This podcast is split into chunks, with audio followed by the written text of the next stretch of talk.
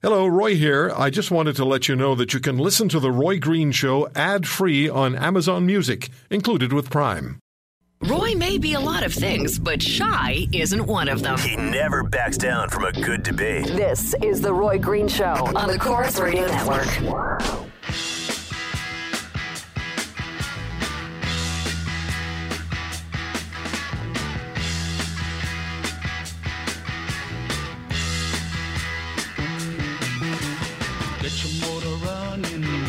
An Insights West poll showed that 83% of Americans, oh, sorry, 83% of Canadians follow American political news very closely. 73% of Canadians discuss American politics with family, friends, and co-workers. Only 67% do the same with Canadian politics. We're going to get at that in the next hour. And President Trump and uh, some of the news around the wiretaps or the alleged wiretaps. Yes. I'm just listening for some buzzing in my ear. Uh, James in Cambridge. Hey, James. Thanks for the call, sir. Oh, hey, Roy. How you doing? Good. How are you doing? Oh, not too bad. Head down the road with another load of propane. Um, I, I going on your thing there earlier. Like I've I've changed totally from watching CBC, CTV. I actually pay eight bucks to the Rebel now. Um, and get my news more from them than anybody else, and you on the weekends when I'm working. Uh, what is it that you want as as a news consumer? What is it that you want to you want to see, you want to hear, you want to read?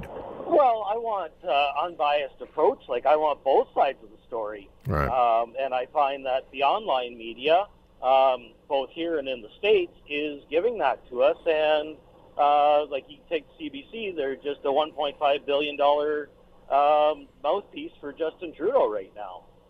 I can't disagree. Yeah. It's a lot of money. You oh, know, I don't want to, I, and I don't want to disparage the real pros in the business because there's tremendous people with huge talent in the oh, business, and they do the very best. You know, they, they do their best, ju- the best they can, and, and and they do their best work. What what what I'm getting at here today oh. is we're talking about the political journalists who believe that you must follow them because they know best, and and that I just is so irritating. It's big time irritating. Like uh, when I I've seen C- CNN down the states every once in a while, and it's like, why why are you constantly bashing your president? Um, he was voted in with the majority of the states. I Like know. seriously, like they Twenty four seven business. Terrible. It's a twenty four seven business. Oh, bashing them. Well, and they can't find enough stuff to feed in there, so they just got to keep giving us their opinion over and over again. Yeah, I hear you. James, thanks for the call in Cambridge. Um, when it comes to, and I'm not saying this just because Global News is affiliated and associated with and part of the family, we're all part of the same family at Corus, but I really, I really, really enjoy Global News. And I guess what really turned me into a fan was the manner in which they handled the issue of Ontarians being disconnected from their electricity because of the Kathleen Wynne, whoops, mistake. And Global did a tremendous job going out and talking to the people who were directly involved, directly engaged, including Francesca Dobbin, who's been a guest on this show many times. Yesterday was one of those times. So the majority of people in media try to do absolutely their best work. But there are those who have an exalted position, which they may or may not have earned. Some just acquire it because they've been around for a long time. Stop pointing at me. Uh, because they have a position of some kind, does not give them the right to simply say, You will follow me. Dave, where are you, Dave? I'm in Saskatchewan, just uh, north of Amsterdam. Yes, sir. Thanks for the call. Yeah, don't- don't sweat. Thank you. Uh, I, I find actually I've, I've been getting a few chuckles out of uh, your conversations today here. Um, I find that, uh, from my perspective, the ones that are the most sort of self-righteous and saying "Follow me, follow me" are your Breitbarts. Uh, in Canada, the Rebel. Uh, I, I actually I call the Rebel Breitbart's little sister. Um, the uh, it, it, it's I, I'm not getting so much of that that um, you must listen to me from the left, and we have a lot of left left leaning media. Yes, we do. You know, and it was uh, what struck me actually. What made me call in was Mike from Alberta there, wherever wherever he was, uh, with his he- closed his statements with something uh, along the lines of, "I know where the propaganda is," but he opened up his statements with propaganda about M103. He was completely uninformed about it. You had to correct him a couple times there.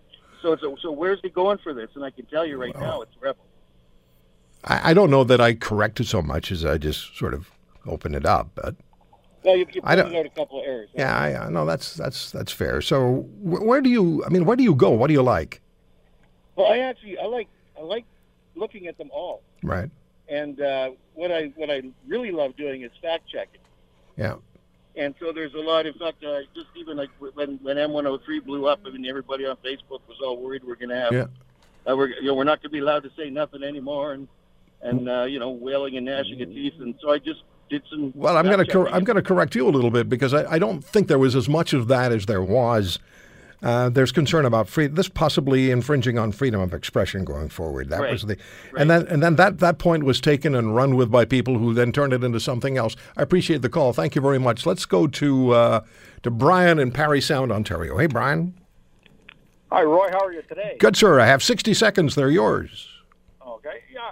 Um, my most trusted source um, for a, a balanced perspective I see on news right now is Alan Carter on Global News. Yeah, good good crew.